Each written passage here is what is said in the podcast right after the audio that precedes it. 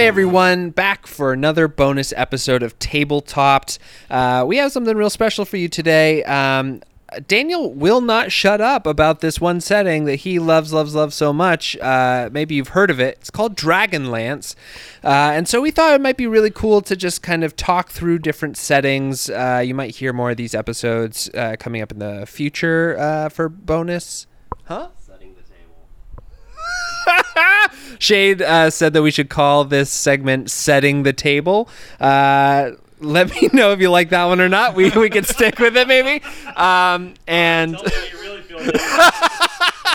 uh, but for now, I think that works really well. So welcome to "Setting the Table," Daniel. Uh, you love you love fucking Dragonlance. Tell me why. I've never really even heard of it. So Uh, step one, dragons. You've heard of them? yeah. Dragonlance is fucking full of dragons, my dude. How full? Uh, completely full, 100% saturated with dragons. Oh wow. That is a lot of dragons. For real though, like, are is it that you're gonna be running into dragons all the time? That they're like NPCs or whatever? Or are they just like huge dragons? The that- dragons, yeah, the dragons in the Dragonlance settings take a sort of hands-on approach to like the political structure and the like world building. They are constantly involved in the wars. Uh, the big thing, obviously, because it's called Dragonlance, is that the dragons sort of like metallic good dragons uh, side with like the humans and the elves, and then the chromatic dragons, which is are the bad ones, and they are always trying to take over Krynn and the whole world. So you have the people who ride the dragons,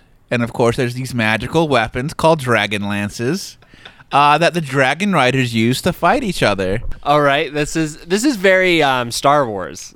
Then it's sort of Jedi and Sith. Well, okay, so let's see. Star Wars came out in the 1970s, Sure. 80s, and then what? Late 80s was the last Star Wars. yeah, And the Dragonlance novels were originally started in 1984. So that probably a lot of that whole epic sci-fi nonsense made its way into sort of the fantasy of the time because you know they sort of sci-fi and fantasy sort of trade ideas a lot like Marvel and DC. yeah, like Dune By I mean Dark Sun. steal and try to do them better. yeah. Okay, so there are dragons everywhere. People ride them. That sounds cool. Uh, why do you like this setting? Uh, so Dragonlance has actually been my favorite setting. A lot of that has to do with the fact that it was my first foray into like heavy epic fantasy, as well as novels that you could really like, sink your teeth into. Dragonlance and I were brought into the world at about the same time. so when I started reading uh, in middle school for fun and like really getting involved in like developing my nerdy personality, uh, there was like already like dozens of Dragonlance books out there. So I started with Chronicles, um, Dragons of the Autumn Twilight, I believe is the title of the first book. Let's do a quick Google search uh, to give that right information. You're right. You're right. I'm always correct, never wrong. Okay, so it's uh, so you're saying this like nostalgia is a big factor here for your enjoyment of it, and you just like the high epic fantasy sort of setting. Is there any like specific thing inside of it that you you're like I can't get this fix anywhere else? I'm gonna bring this back around. I may have said it before, but the fucking dragons are everywhere. they are act- they're, they're characters. They take part in the story. They interact with the world. And a lot of like other fantasy, the dragons are the sort of like high intelligent beast that just sort of exists as like a end goal to slay. But in Dragonlance, they they are the people. Uh, the first uh, Dragonlance book that I read off of the main line was one called "The Lost Histories: The Dragons," and it was all about uh, in the time frame uh, a clutch of dragon eggs that were hatching.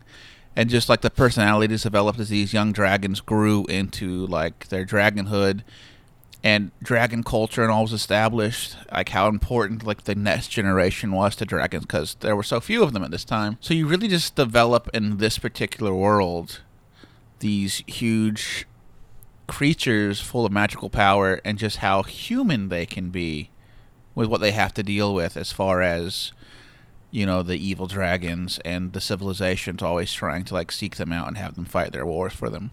So, um, uh, I, I will agree with all of this. I I will confess I have not read any of the Dragonlance books because I Do it. You won't. I will one day, but not yet. Uh, but I will say uh, for for those who are maybe playing in 5e currently, um, Dragonlance is starting to kind of be on the rise again. Uh, most recently with Fizban's uh, Treasury of Treasury Dragons. of Dragons. Thank you. Yeah. Yeah.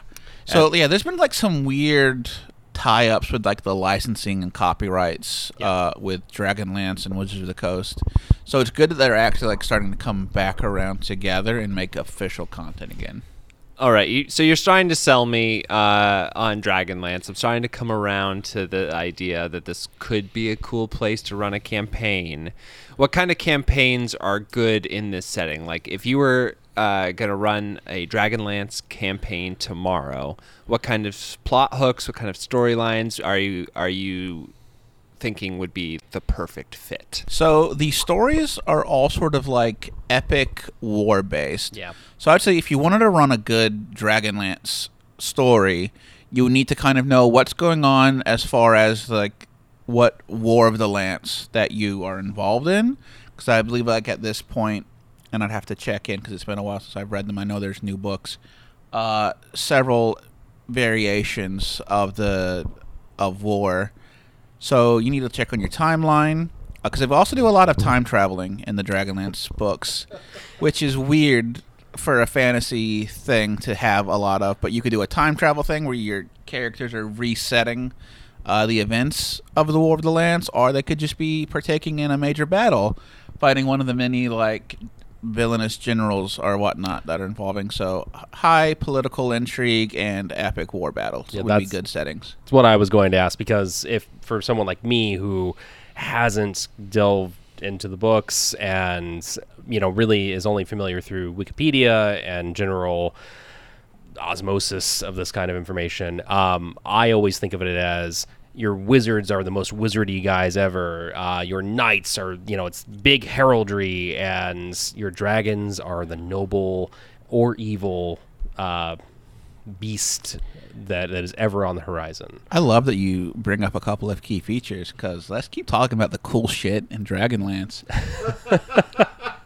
Wizards are done so incredibly well. There's some of the best wizards setting. are in this setting. And I have stolen so many ideas from my own magic systems uh, involved in this.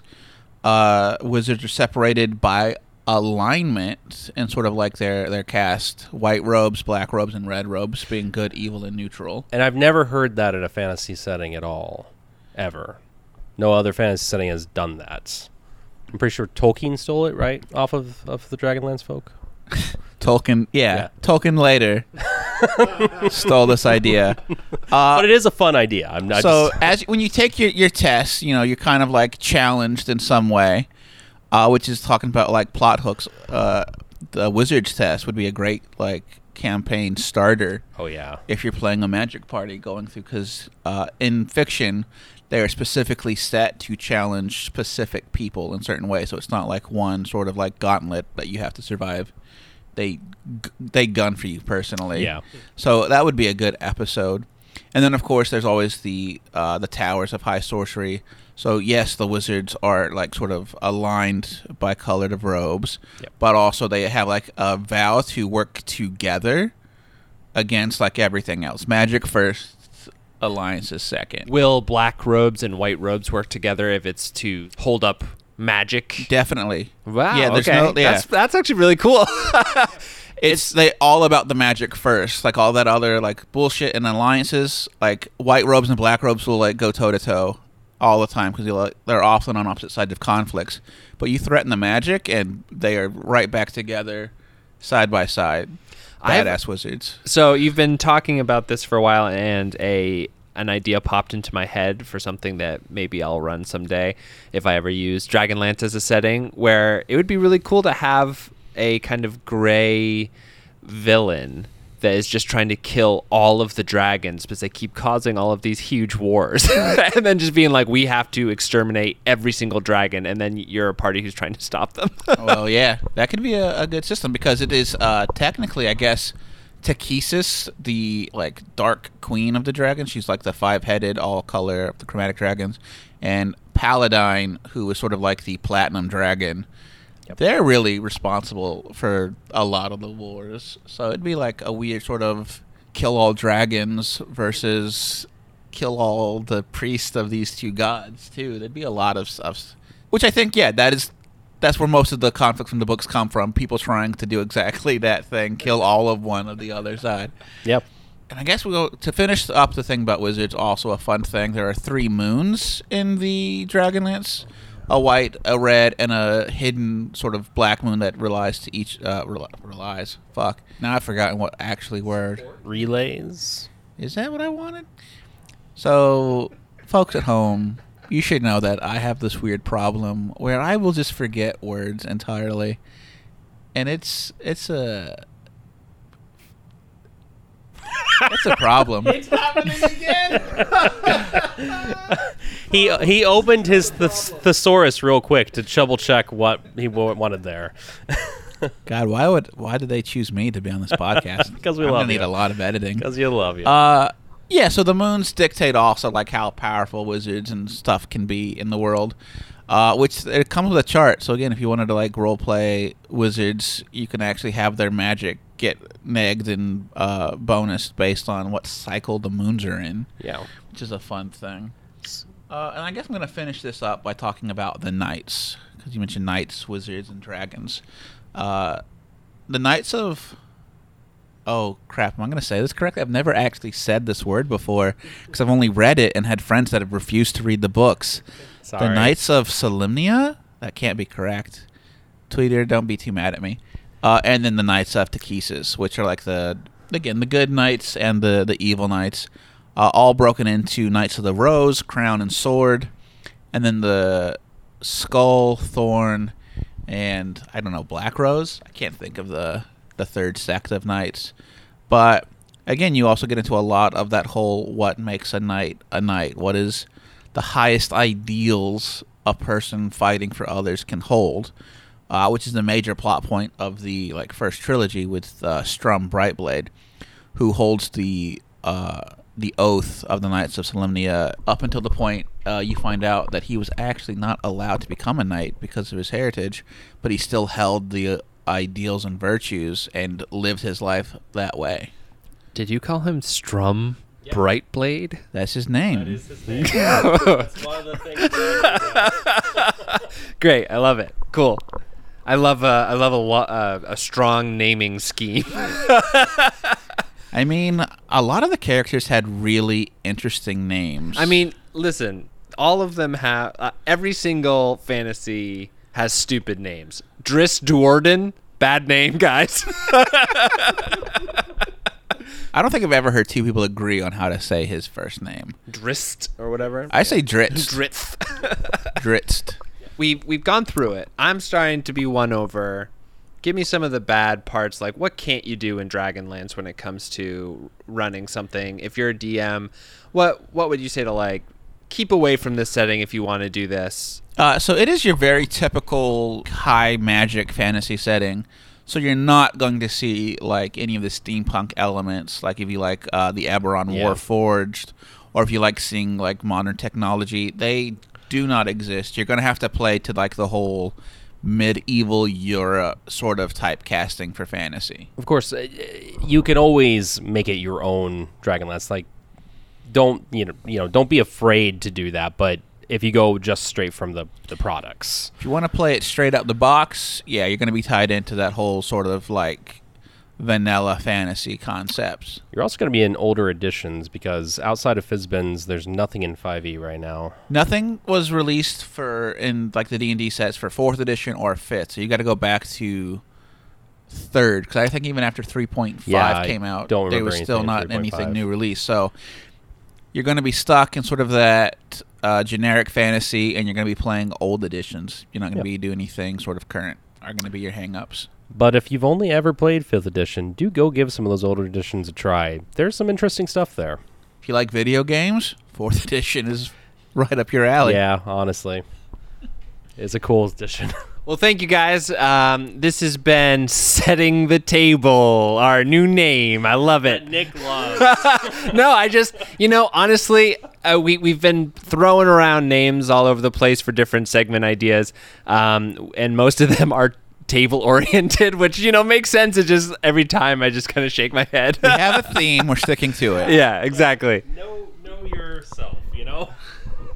Um, well, Daniel, thank you so much for introducing your great love, Dragonlance. You're welcome. May you forever ride dragons. I'll ride them all day. Fucking dragons, man. all right, bye.